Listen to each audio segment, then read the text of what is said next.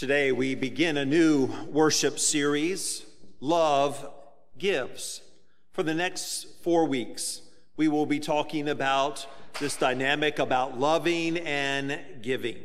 And the title of our series or our sermon today is No, not clanging cymbals. Now, would you join me in saying that? No, not clanging cymbals. Pat, thank you for the covering your ears too. That was extra credit. As we prepare to read our scripture lesson today and as we seek God's illuminating grace, let us join together in prayer.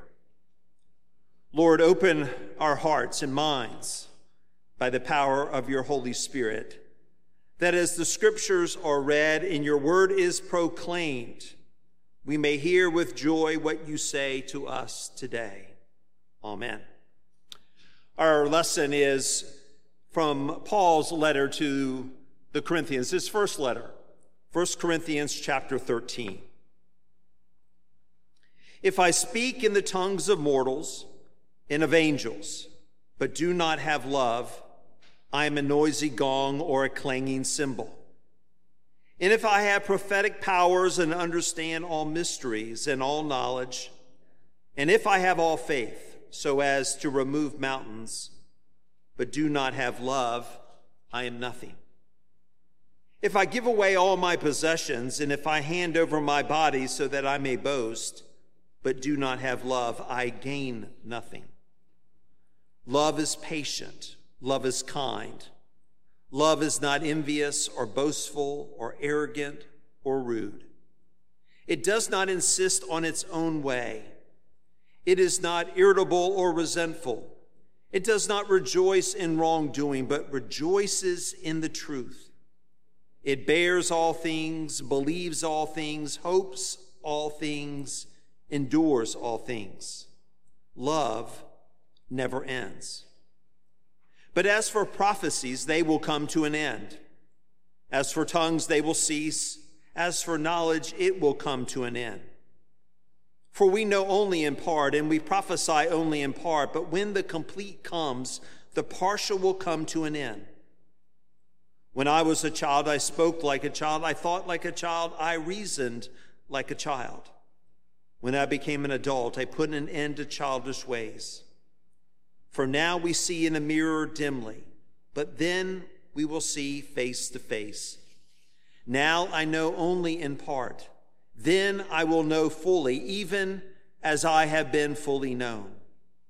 And now faith, hope, and love abide, these three. And the greatest of these is love. The word of God for the people of God. Thanks be to God. Have you ever had an aspiring drummer in your household? If you have, you certainly would know it.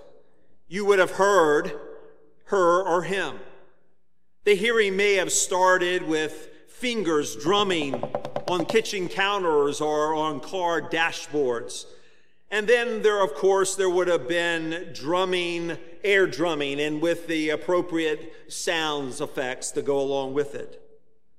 But the drumming may have changed. It might change from fingers then to drumsticks, drumming on a practice pad, or maybe a full drum set being crammed into a bedroom or placed in that room over the garage. Carolyn and my son Michael was such an aspiring drummer. It began with finger drumming on everything, along with that, that air drumming. And then came a video game, Guitar Hero, with a set of electronic drums that interfaced with the game. Next came a drum pad for practicing with drumsticks, and then more drumsticks and more drumsticks. I'm not sure why he needed so many drumsticks. And then there were lessons, lessons.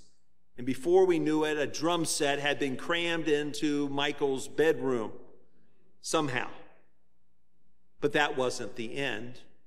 Whenever Michael would earn some money, he would upgrade his drum set. He added more and more and larger and larger and more expensive and louder cymbals. Carolyn and I knew the noise of clanging cymbals. And I suspect our neighbors did as well.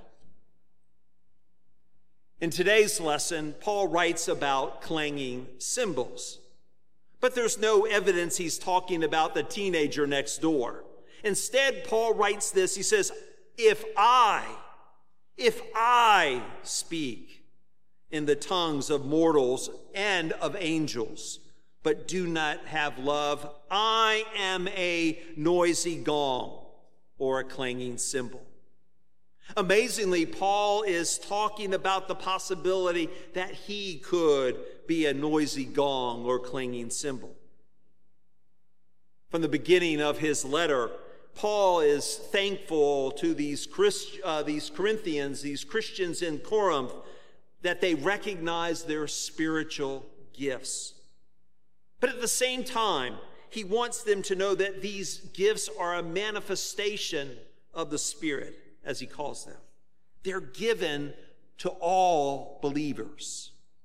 And whether you know it or not, each of you, each of you, whether you're here in person or online or you're watching this as an archive service, each of you have spiritual gifts and they have been given to you for the common good. But about, but after talking about all these gifts, Paul shifts gears and he says, Look, I will now show you something even more powerful. And at the end of chapter 12, Paul writes, But strive for the greater gifts, and I will show you still a more excellent way. It is this still more excellent way that Paul expands upon as he turns to the greatest prose on the nature of love in all of literature, whether it is religious or otherwise. 1 Corinthians chapter 13. In the last five months, I've been part of three worship services where today's lesson has been used. First, there was the time in a beautiful garden on a cloudless day, cloudless sunny day at the wedding of Kristen and Grant in May.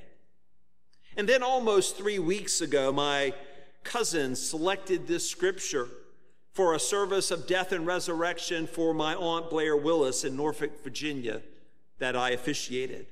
And today is the third time. Who does not want to talk about love as we see a couple enter into the covenant of holy matrimony? Or even when we remember the way that God has touched our lives through a loved one, like my Aunt Blair Willis, how she has loved and loved so many in so many different ways. But occasions like these were not the context for Paul's first letter to the Corinthians. Paul is writing to a church that he knew well. He had founded the church in Corinth and he had lived there for some 18 months. But Paul's letter testifies to the trouble, to the trouble that the Corinthians were having in their community. The Christians in Corinth were really struggling, really struggling with what it meant to be the church of Jesus Christ and the body of Christ in the world, for the, within, within that church and for the world.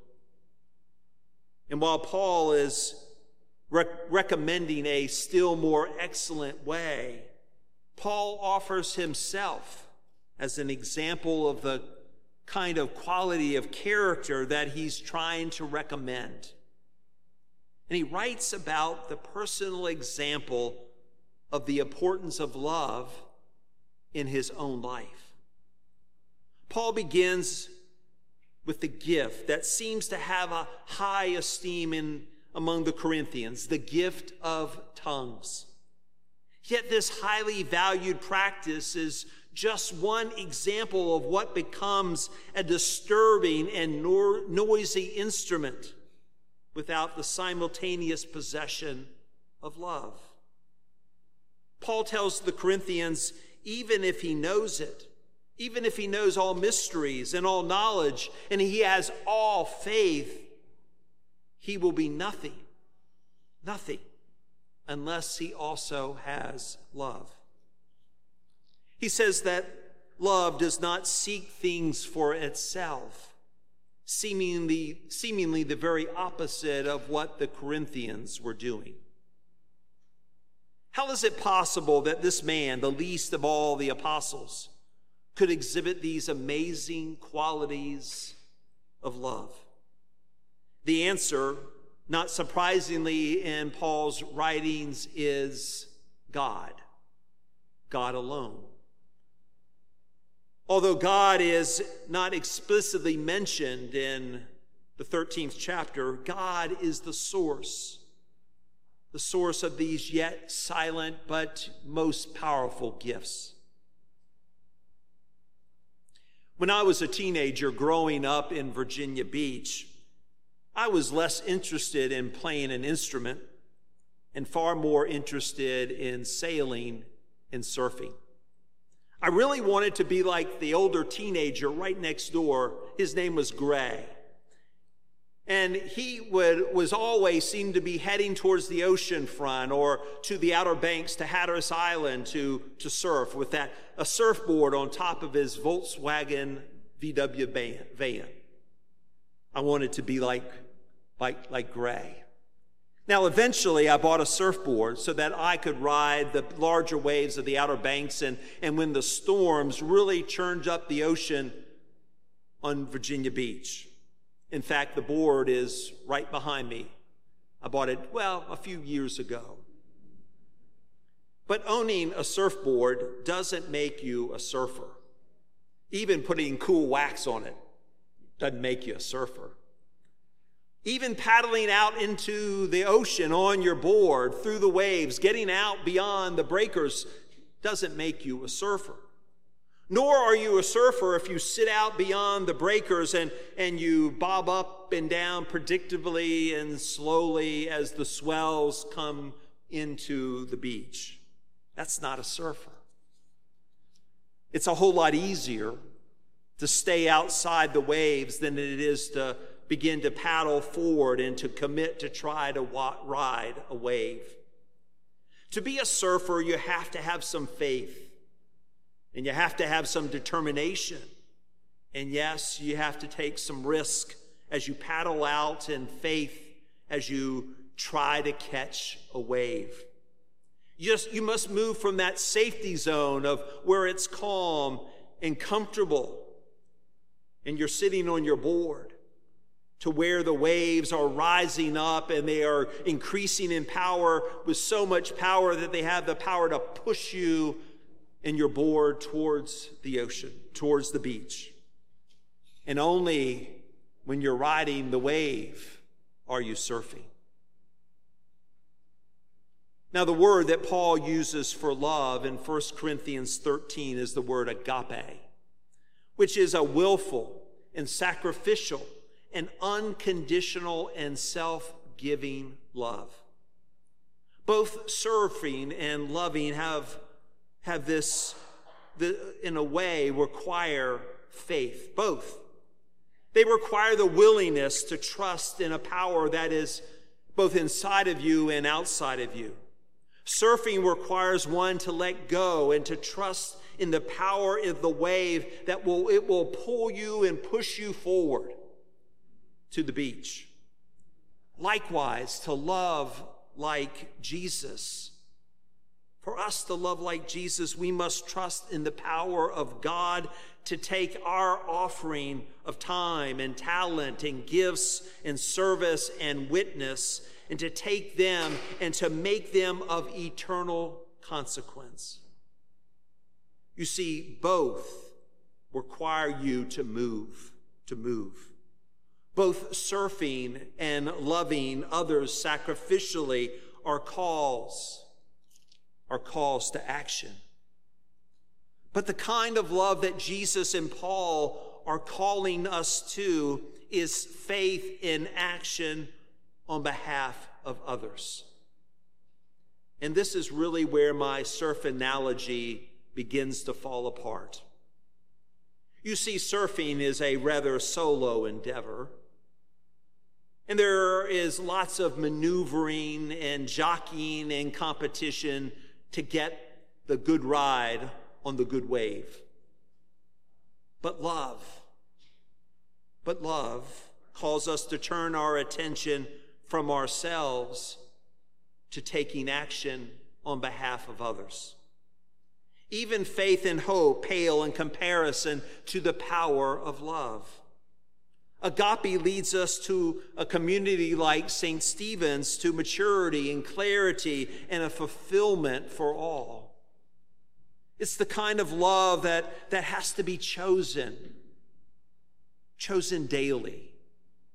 It has to be prayed over and, yes, even studied and, and committed to and practiced and constantly used.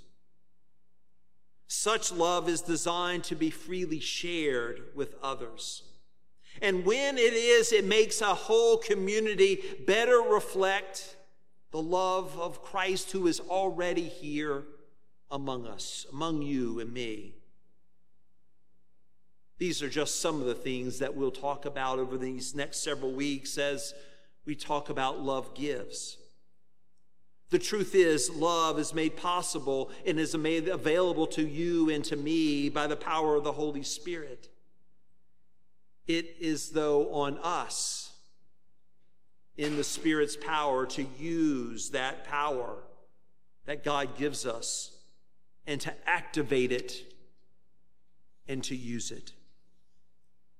Yes, it takes practice, but it also takes a clear sense that each of us, each of us has the ability to share this love.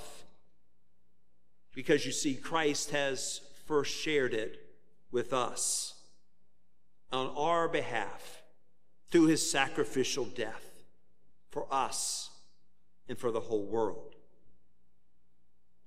As the Gospel of John tells us, for God so loved the world that he gave. God gave. God gave his only Son so that everyone who believes in him may not perish but have eternal life. Sisters and brothers, what a gift we've been given. What a glorious and great gift that we have been given in Jesus Christ. And so, how? How do we respond to that gift? Well, by loving God and by loving others willfully, sacrificially, unconditionally, with a self giving love. Love gives, and love never ends. And now, faith, hope, and love abide. These three. And the greatest of these is love. Amen. Amen and amen.